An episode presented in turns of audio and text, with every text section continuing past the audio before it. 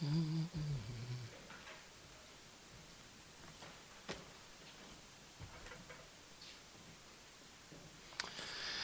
just want to jump on that thought for a minute because it has been a theme for me this week.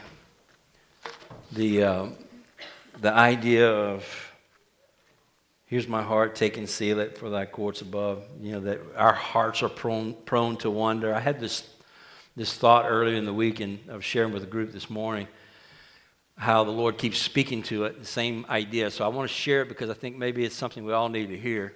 So I'll wait till everybody's ready to go. Y'all ready? All right. Got your mind settled and ready to kick in?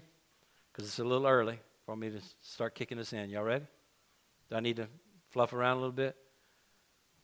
Okay. All right, here we go. So this is the thought I had in the middle of the week. I literally wrote this in my journal. I just had this thought. And here's the thought. Every time I read a story about somebody who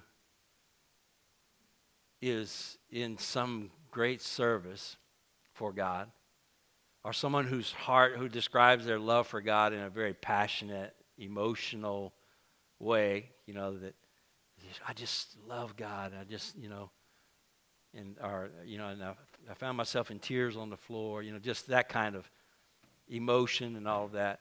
I feel guilty. Does anybody else feel that at times? Well, probably not, because y'all are probably filled with love for God and passion for His service, and you have emotions, which I don't have. I mean, I just feel I feel guilty when I read that if I don't possess the level of passion for God or heartfelt whatever emotion for God, or if I don't possess the if I if I don't possess the the desire to do the work that this person is doing, like today Ashley brought up the Foxe's Book of Martyrs, which was also just a continuation of the same thought. Uh, she was hearing, uh, she heard someone preaching yesterday on, in a podcast about the martyrs that died for Christ, you know, and the, and the death, and the, it gave descriptions of the horrifying deaths that they that they died, and in the in the process of their death, they blessed God. You know, when I read that kind of stuff, I realized this week that I feel guilty. And then the, the, I believe the Spirit spoke to me in that. Why do you feel guilty? And so I answered the question. I, I think I feel guilty because I expect that I'm supposed to act like that even if I don't feel those things. Now, that's a pretty big revelation for me at this point in, in my abiding in Christ. That God doesn't want me to feel something, doesn't want me to act in a way that I don't feel. Right? Not, not, necessarily like, I may, like I've decided to follow Christ. And certainly, if God tells me to do something I don't feel like doing, but I know He's told me to do it, I do feel like doing it. Because I've already decided in my heart, and I know in my heart, I really do want to serve God any way that He leads me. But I don't need to feel guilty about something that God has not possessed my heart to do. Right? I mean, that's God's job to, to grab my heart. And so I love what we are singing this morning, just that, just that phrase of, I'm prone to wander. Man, my heart is prone to go a hundred different directions. I'm prone to live my life and spend my time and my energies and my money on myself, not on God. Right? And so God has to win my heart to that. Now, you know, we are we are being won over. The Holy Spirit lives inside of us. He's sanctifying our hearts, not just our ways. And most of us may not have made that transition in our thinking that, oh, yeah, God's sanctifying our ways. He's trying to change the way we act. He's not. I mean, he, he will, but it's the fruit of him changing our heart. God is sanctifying our hearts. Just like I do things now for Talitha that I didn't do for her when I was dating her because I love her more now and I've, I've, I've done a life with her and there's, you know, our relationship has grown into tremendously. So there, I would do anything for her now where when we got married, I probably wouldn't have done anything for her. It was all about me. You do, you know, I'll do a few things probably, but not much, right? That's what happens in relationship. And God's called us to a relationship with Him. So I want to throw that out, even though it's not in the sermon today. I want to throw that out because you may be feeling the same thing. And God keeps repeating this message over and over again. Or it might just be for me. But I, I have asked the Lord to, to take my heart and seal it for His courts. Seal my heart for your desires. Seal my heart for who you are. You know, I love that, that we were singing about the person of God today and being, being overwhelmed by who we discover Him to be. Uh, that, that's it, God. Show us your goodness. Let your goodness, like a fetter, draw my wandering heart to thee. Not like a Doug fetter, but like a fetter, right? Let your goodness draw my heart to thee. Right? It's good lyrics, and definitely what I'm feeling this week. All right, instead, I want to, I, I do want to uh, get back into our text. So today we're going to get into Paul. Let me read the text and we'll get started. We've got a pretty good, pretty good uh, number of verses today. So if you will commit to the next two minutes of this text being read and really trying to plug your heart into that, say, oh, yeah. All right, so you commit it. So here we go. Plug into the text. It's on the board if you need to read it. If you certainly look it up in your Bible or your electronic device of choice. Uh, but we're going to read this, and, and we're going to look at it from a whole different perspective today.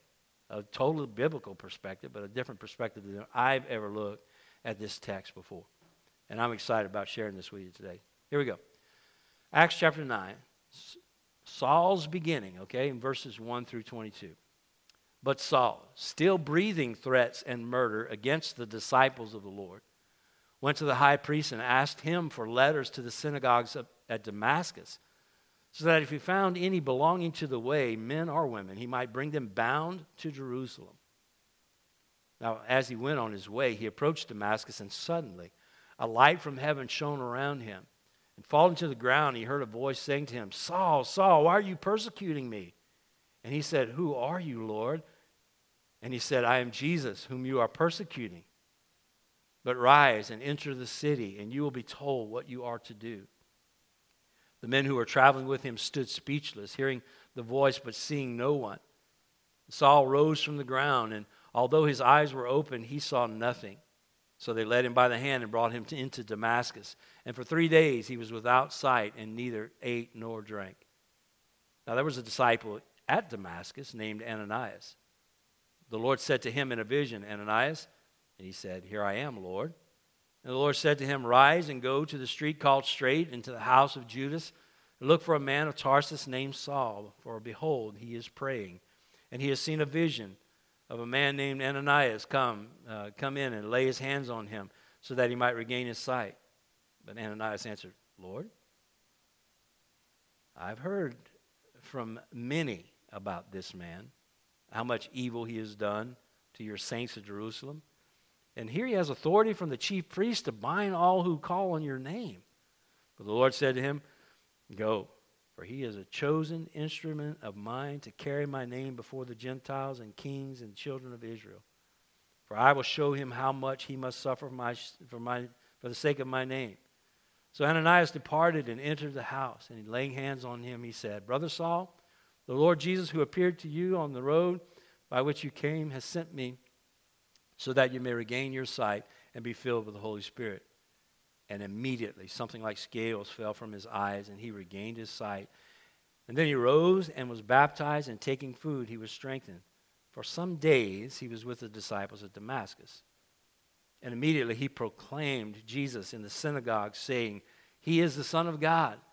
And all who heard him were amazed and said, Is this not the man who made havoc at Jerusalem of those who called upon his name? And has he not come here for the purpose, that purpose, to bring us bound, bring them bound before the chief priests? But Saul increased all the more in strength and confounded the Jews who lived in Damascus by providing, uh, or proving rather, that Jesus was the Christ. All right, here we go. It's going to be a different verse, uh, version today, a different message today because we're looking at the book of Acts as an example to us of what it means to be a community that blesses. What does a biblical community look like? And so we have the community of Christ in its infancy, figuring out the Holy Spirit, submitting themselves to the Holy Spirit, and everything is changing.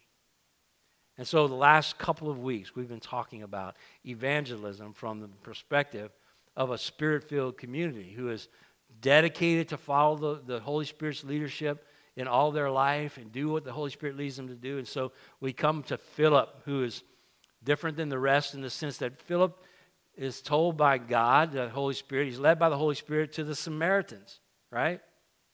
And so he goes to the Samaritans, and a great number of those Samaritans believed on, on Christ. These were Gentiles, and Gentiles that, uh, that Jews had nothing to do with.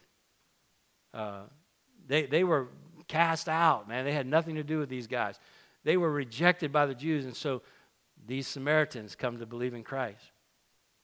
And then Philip goes to an Ethiopian eunuch who's a wealthy, busy man of status who's serving the queen of Ethiopia, a person of power, but a Gentile, an Ethiopian, uh, somebody that a person that would not be included in those that would belong to God until this moment when Philip is led by God into the desert place, waiting on God and not knowing what God's doing, just being obedient to what the Holy Spirit's leading him to do. He goes to the desert place, and the Holy Spirit leads this interaction. We saw all the ways that the Holy Spirit did it all. And so the Holy Spirit's trying to teach them something. He's trying to teach them and us something that it's not about us, it's about them. Or it's about the Holy Spirit. The Holy Spirit has access to us, then He can do what He desires to show who He is to the people that we're trying, that He's called us to speak to. He's beginning to show that. So it's a difference because Jews would not go, the apostles would not go to the Gentiles, even the apostles. Matter of fact, Philip went, he was not an apostle. And they had to call the apostles in so that they so the apostles could lay hands on them to see that the Holy Spirit could actually go into a Gentile. God, remember, God delayed their receiving of the Holy Spirit so the apostles could see it. The apostles didn't believe that Gentiles could be saved.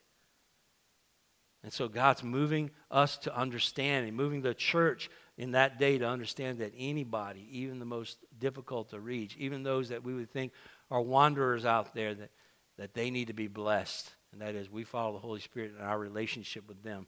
And so Philip gave us a beautiful example of that last week. If you weren't here to get to hear that message, go back and listen to it.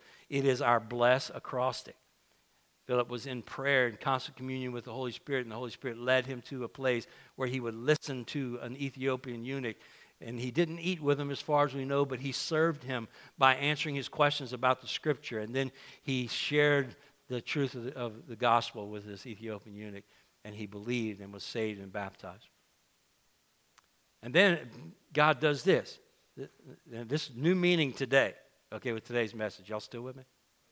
So, so God plucks Philip out. I mean, literally removes him so that he was seen no more.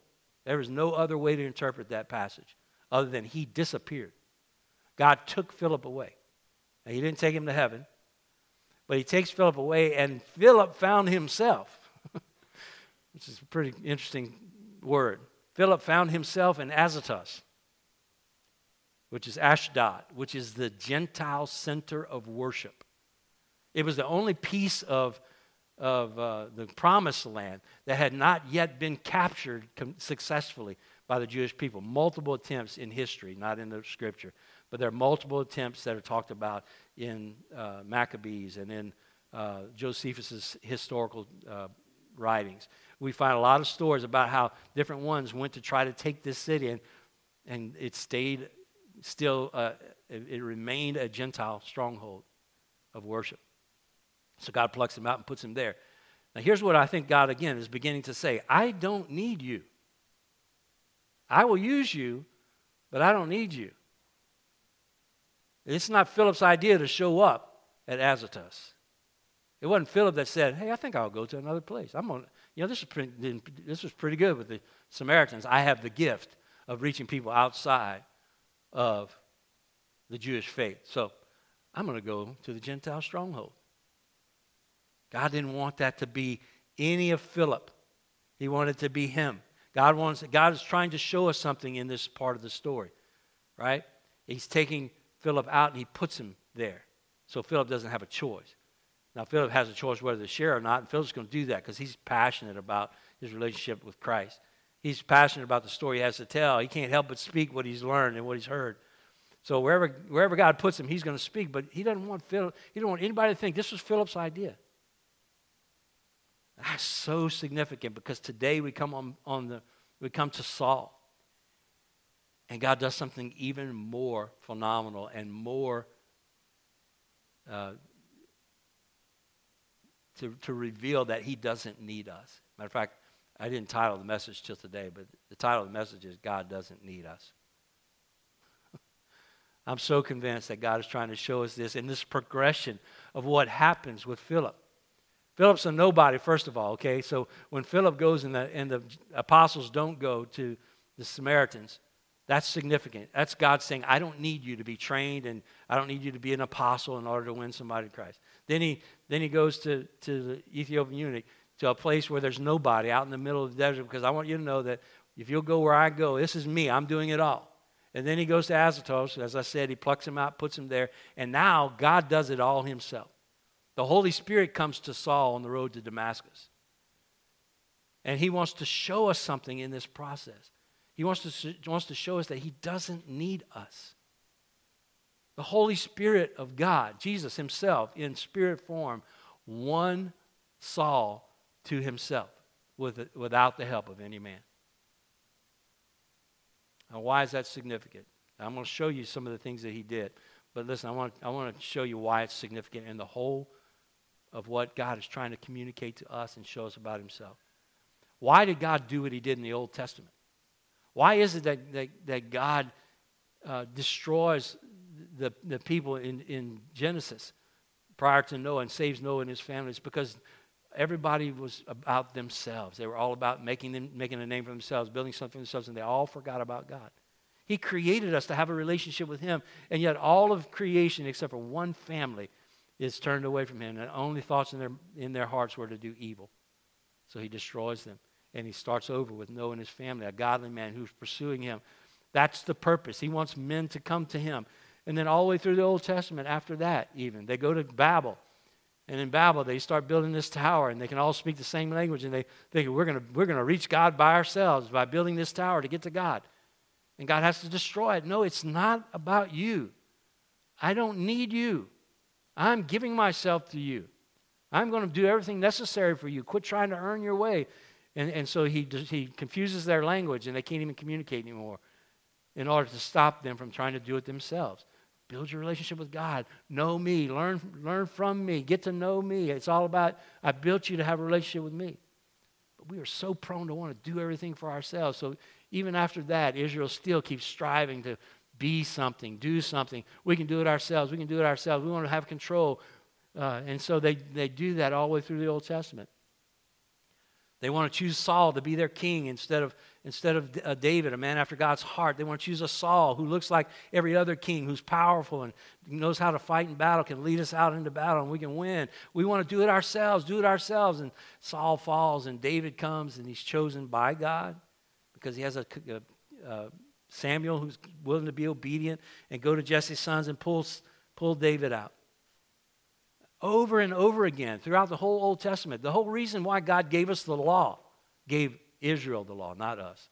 The reason why God gave the Jews the law to follow is because He wanted them to realize they couldn't do it. That was the whole purpose of it. It was to get them to the end of themselves. Go read the book of Hebrews and Romans. It talks about what the law was for. It's to bring death. Death to our striving, death to our trying, death to our trying to be somebody and earn our own way. All of that was the purpose of the whole Old Testament. And yet, still today, man, when it comes to evangelism, who's responsible? We think it's us.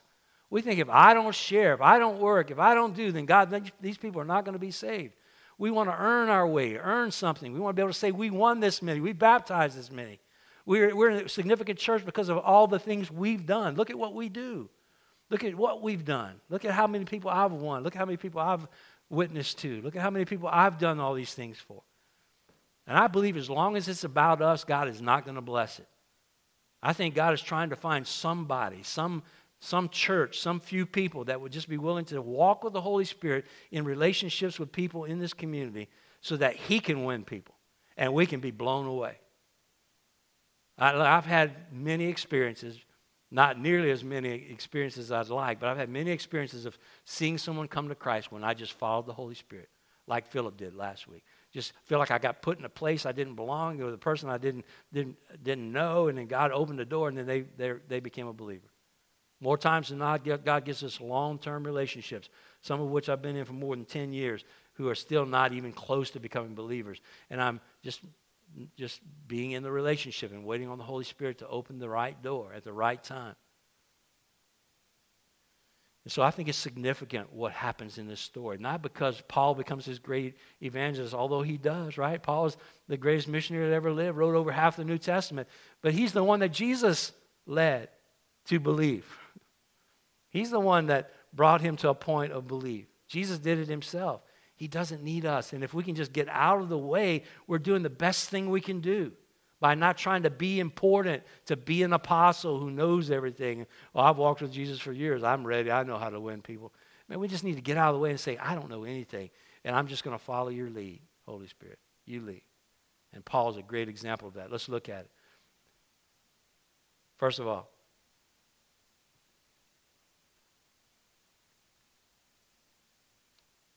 the church was not going to lead Saul to the Lord.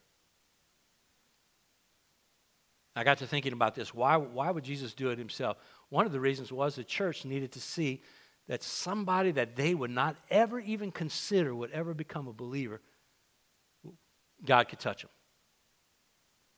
I mean, think about it. The church is scattered. Remember, after, after uh, Stephen's stoning to death for professing his faith, the church scatters and goes back uh, to their homelands. It gets out of Jerusalem, gets as far away from there as they can. And who's, who is who is approving of Stephen's stoning while all the cloaks of those who were doing the stoning were laying at his feet? Who was it?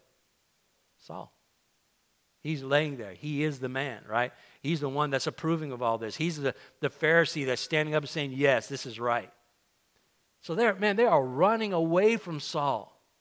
Nobody's interested. Nobody would even imagine. Can you imagine your worst enemy? The guy that hates you the most? Could you ever, ever imagine him or her. I mean, the person that hates you, they would kill you if they could and get away with it. That they would actually become your best friend and join the cause that you're about. That's who Saul was. There wasn't going to be any believer that was going to win him. People were doing what they do in the flesh, they were running away. And so Saul needed a touch from Christ. And, and it was, he wasn't even on the radar of the believers of that, of that day.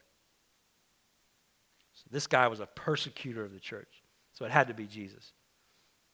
Let me just make a point here.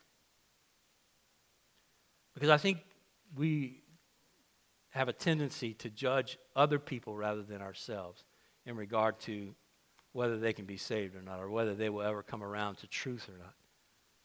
And particularly in this church, I think we judge other believers, other church people, Christians in other churches. I think we tend to look at other churches and say, well, you know, man, those people are never going to come around. I mean, I've been, I've been convicted by that. I mean, Bill McCullen, whose testimony you can hear next week, by the way, next Sunday, he's going to share his testimony of how he came from being a religious Pharisee like me to where he is now. Oh, man, they, they want Christ just as much as we do. And we just need to realize that there are people that seem like they have it all together. They might be even persecuting us for the way we believe and teach. But if they could have what we have in Christ, they would desire it. And so we need to recognize that, that there's some people that, that God wants to reach, some of our worst enemies. Uh, and some of them are atheists and universalists also that are against us because we stand for Christ.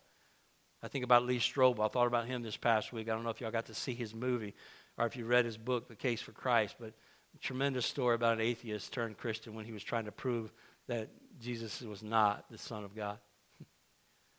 and in his investigation as a investigative reporter for the Chicago Tribune, I mean, that's what he did for a living, he found that there was more evidence. It took more, less faith to believe in Jesus than it did to believe that he didn't, that he wasn't the Son of God. God can do that in anybody's life. Don't write anybody off. We need to believe that God is working and moving and, and, that He's going to win people to Himself, and He wants us to be involved in that. So Jesus doesn't need our help, but also just realize that there are people all around us that God wants to win to Himself. Another thing, Paul was touched by Jesus while he was breathing murderous threats against the Christians. Jesus didn't wait for Paul to get better, right? He touched him in the middle of his rebellion. I think that that's huge for us. We need to recognize that Jesus doesn't want there to be anything else in the mix. You know, I, have struggled with this at different times, but Jesus didn't, didn't need any goodness from Paul to be in the mix. That would actually be counterproductive. Paul's core problem was not that he was persecuting the church. Paul's, Paul's core problem was that he had the wrong religious worldview. And so Paul's religion didn't help him at all to come to Christ.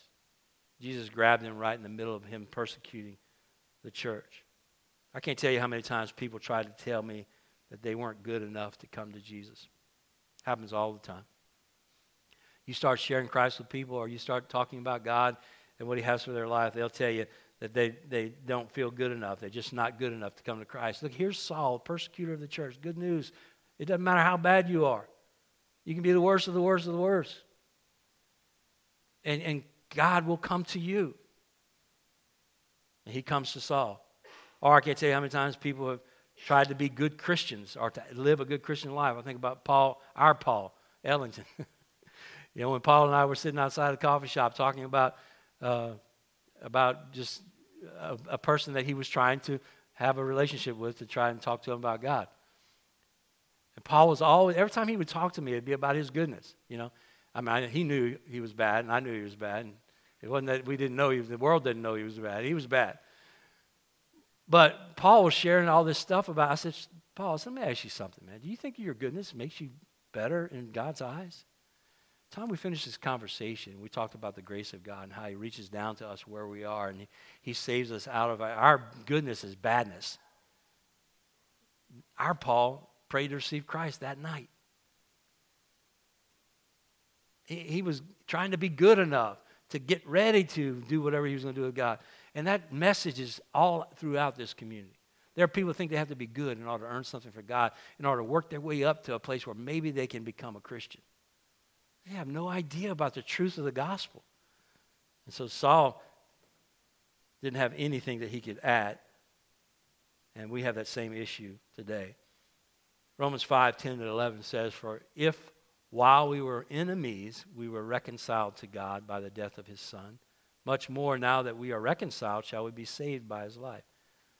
More than that, we also rejoice in God through our Lord Jesus Christ, through whom we have now received reconciliation. These are Paul's words to the church at Rome. And he says, We were enemies.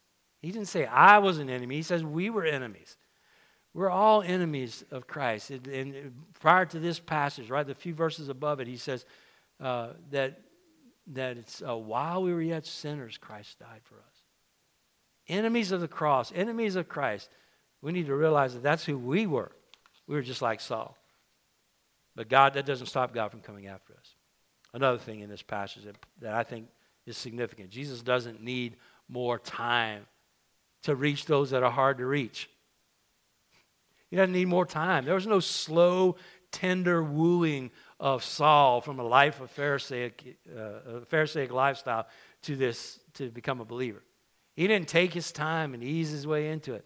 It's not necessary. Now, I'm not saying that God doesn't want us to build relationships with people. I'm just saying God wanted to show us that He could do it in a second with the hardest person ever. Saul's hard to reach, and it was an immediate experience that changed Saul's life. God can not only win those who are hard to reach, but He can move them from a place of persecution to a place of total belief and preaching in a matter of seconds. That's the power of God when God grabs a hold of a life. So, even though God uses us, and certainly within the context of relationships, again, we have we're blessing people. We are wooing people. We're not wooing them to try to win them. We're just wooing them because that's what love does because we've been blessed, because we are children of Abraham by the blessing of salvation. And so he says that the nations will be blessed by us. So we're blessing people, spending time with them, praying for them, listening to them, eating with them, serving them. And then when the time is right, as God gives us an opportunity, we share the, the gospel. Look, look at what Jesus can do in salvation. When he has absolute control, he can take someone who doesn't believe in a second to the point of believing. Also, in relation to, to uh, Saul. Jesus gives him a sign, but it's a different kind of sign. Remember in the Old Testament, God filled the landscape of the, of the story of, of the exodus of Israel with miracle after miracle. So the ten plagues, the Red Sea, the water at Marah, uh, manna from heaven, doves, uh, uh, fire by uh, night and cloud by day to guide them through the, miracle after miracle. And as a result, the Jews were still looking for and demanding signs from whoever they would receive to be the Messiah. They needed a sign. Well, Jesus not only, you know, he talks about, Paul, Paul talks about at one point how the Jews always look for signs. Look at 1 Corinthians chapter uh, 1, 20 to 24. It says, Has not God made foolish the wisdom of the world? For since in the wisdom of God the world did not know God through wisdom, it pleased God through the folly of what we preach to save those who believe. For Jews demand signs and Greeks seek wisdom, but we preach Christ crucified, which is a stumbling block to the Jews and folly to the Gentiles. But to those who are called, both Jews and Greeks, Christ, the power of God and the wisdom of God. It's like God said, okay, here's your sign. Here's your sign, Paul. I love that. Y'all know the comedian. Here's your sign. Here's your sign, Paul. You want it? You're blind and you're laying in the dirt in the desert on the road to Damascus. There's your sign. But it wasn't a sign like the Israelites got in the wilderness. And we've talked about the necessity of this at the beginning of the study of the book of Acts. It wasn't the signs of, for the Israel in the book of Exodus was to help the, you know, it was for the, it was for Israel, it was for the whole nation. When God did a sign, He did it for the whole nation. And in their minds, the only people that could get their own signs from God, their own evidence from God that he was real, was Moses, for instance. You know, Moses would go to God, but you come to us. We don't want to go to God. You go to God, and then you come to us and tell us what God says. There was no intimate personal relationship with God. And we talked about this already, but at the beginning of the book of Acts, now we're seeing for the first time, everybody is having their own personal encounter with the Holy Spirit. So, Saul gets his. Saul gets his sign from God that any good Pharisaical Jew needed. He needed to see and know that Jesus was real. And so he has this blinding light and this voice from heaven. He's knocked to the ground and he's, and he's blinded and he hears a voice literally, physical, I mean, audibly hears a voice saying, I am Jesus whom you're persecuting. So he got what he needed. And I just want to encourage you also we, you know, we get a little nervous when it comes to religious people who know a lot about their religion, particularly people that are involved in cults or whatever else, and we think, oh man, I've got to know everything about their religion in order to bring them to the knowledge of Christ. No, just know this God will put in your mouth what they need to hear, God will put in your life what they need to see. God is the one that does that. It's not your responsibility to, to have gone to conferences on. Um, to be able to argue your faith, the different types of faith. It's okay to do that. I'm just saying God will do it. God will use that. God will speak in the moment. God will give evidence that what you're saying is true. Apologetics is not your responsibility, it's God's. So trust in Him for that. I think there's some people that think if I go to enough conferences, learn enough, get enough knowledge about ways to win different kinds of people, that I'm going to be more successful. Well, if God leads you to go, then you go. And that's then you can say it's the Holy Spirit. It's not you, it's Him. All right, then Paul's also taught to abide right at the beginning. Taught to abide in the commands of Christ. Look at the first thing that God, Jesus says to him. He says, But rise, verse 6 of chapter 9. But rise and enter the city, and you will be told what you are to do. Rise and enter the city. On day one, right after his conversion. What's Jesus' way of discipling Saul? He gives him a command to follow. Abiding in Christ. Doing what Jesus tells us to do helps us to come to know him by experience. When we know him by experience, then we really know who he is. We see his activity in our lives. We know him by experience. The beginning of the abiding cycle is obeying, is having a command from Christ and then obeying what he says. That's what abiding is. And so immediately, Jesus gives Saul a command to follow that challenges his faith. He has to wait three days before he's healed. But he does what Jesus tells him to do. I mean, I, I shouldn't have to say anything else about that. Abiding in Christ, church, is what we do. We need to start abiding in Christ. It's the first thing that Jesus tells his convert to do. When Jesus wins somebody to, to belief in him and he redeems a soul, this is what he does. Number one thing he does, he gives a command to follow. And, and, we're going to see later that he makes a point. He doesn't go to the apostles to find out what to do. He goes, Jesus gives him a command to follow. That's huge. Because now he's going to start to learn to build his relationship with Christ. I'm, I'm so regretful about all the years that I spent in ministry where, I, you know, the Lord give me an opportunity to win someone in, in an experience of salvation, and they, they get saved, and immediately I'm plugging them in. Oh, here's all the things you need to do. Let me just give you a list. Follow the list. Do it all. Get this stuff going rather than leading people to Jesus to let Him tell them what to do. So Jesus does the right thing. He's the best discipler that there is, and He gives them something to do. Jesus does. We don't need to give them something to do. Jesus is not our example in that. We need to give, let Jesus give them something to do. Immediately plug them in. Ask them to ask the Holy Spirit. Teach them to connect with Him. Teach them to hear His voice. Teach them to abide in Him. That's our goal. It's not to, to give them a list of things to do, it's to teach them to let Him, to, to connect with Him in a way that He can give them what they need to do. Then the, then the work of the Holy Spirit in the church comes back into play. Now, we, just talked about this was nothing to do with the church, this had everything to do with Saul. It was all Jesus and Saul. No church there with them. Just Jesus and Saul. Other than Ananias has this encounter with Jesus, which we're going to talk about that. But look at what happens. Then the work of the Holy Spirit comes into play. Now, church is going to make some new discoveries about the power and love of Jesus and what he meant, for instance, when he, in Luke chapter 6, uh, this passage here in verses 27 28, Jesus said, I say to you uh, who hear, love your enemies, do good to those who hate you, bless those who curse you, pray for those who abuse you. Here's the lesson for the church out of, out of Saul's story. Here's a lesson for the church of that day, the book of Acts. These, these believers who are trying to live by the Holy Spirit, now they're fixing to get their lesson.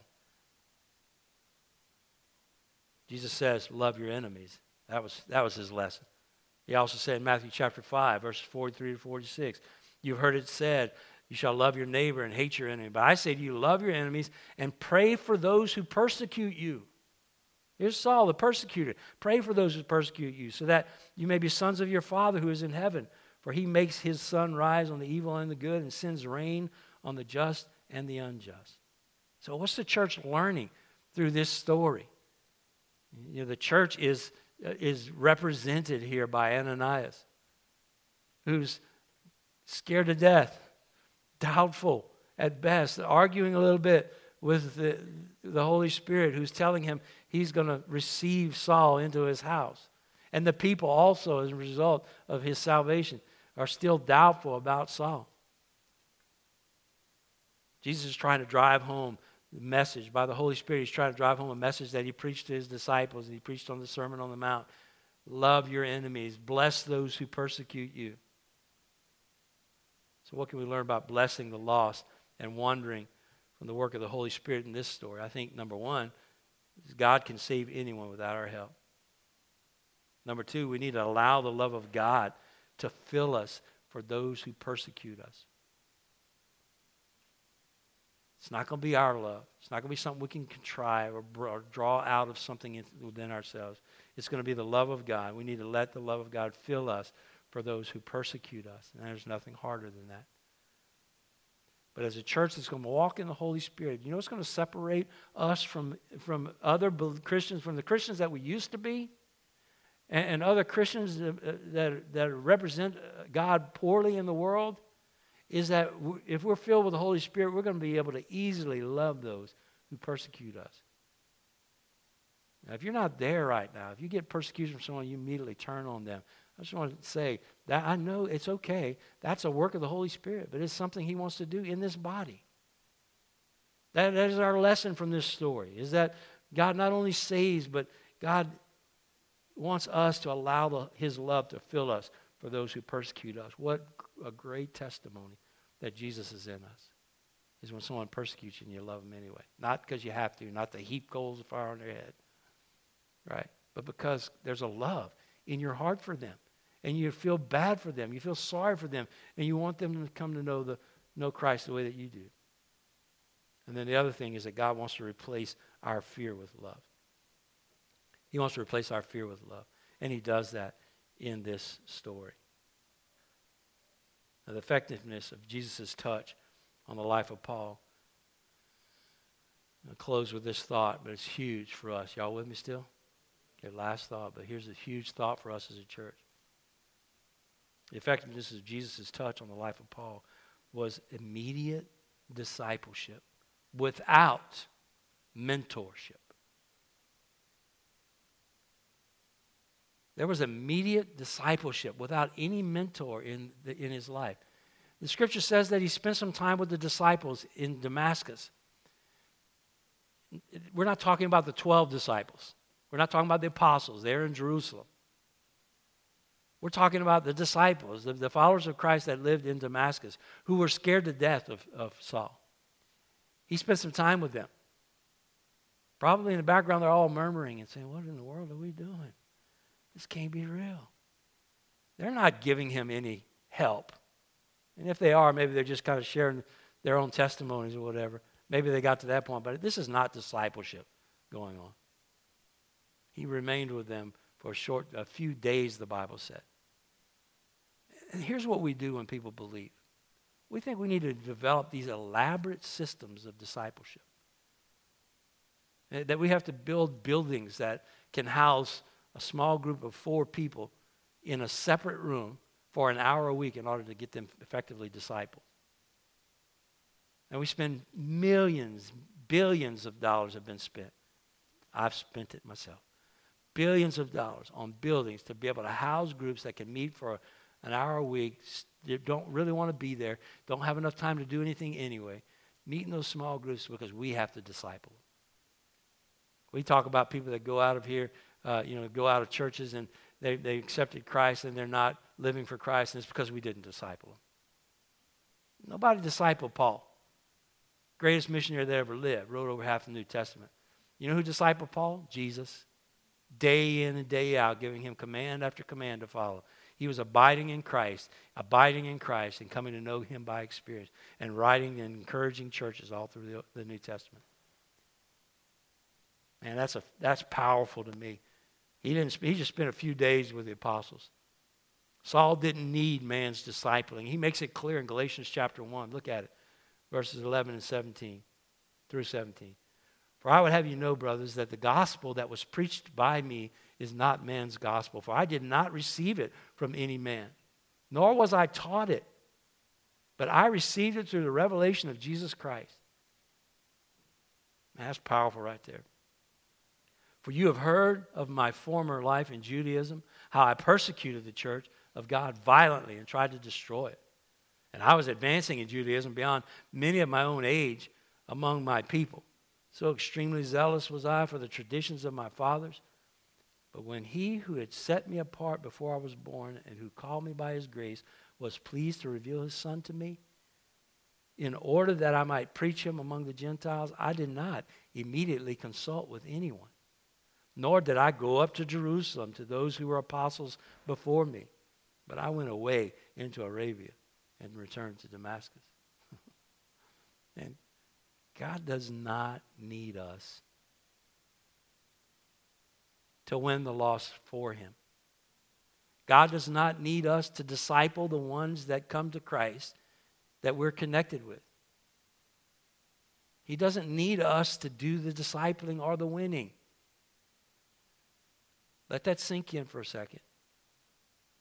I don't want to say but. I'm not going to say but.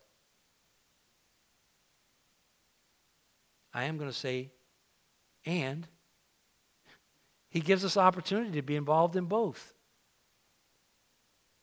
if we're, if we're involved in winning the lost and if we're going to be involved in discipling or in any way those who have come to Christ, then it's going to be Holy Spirit, what do you want me to say?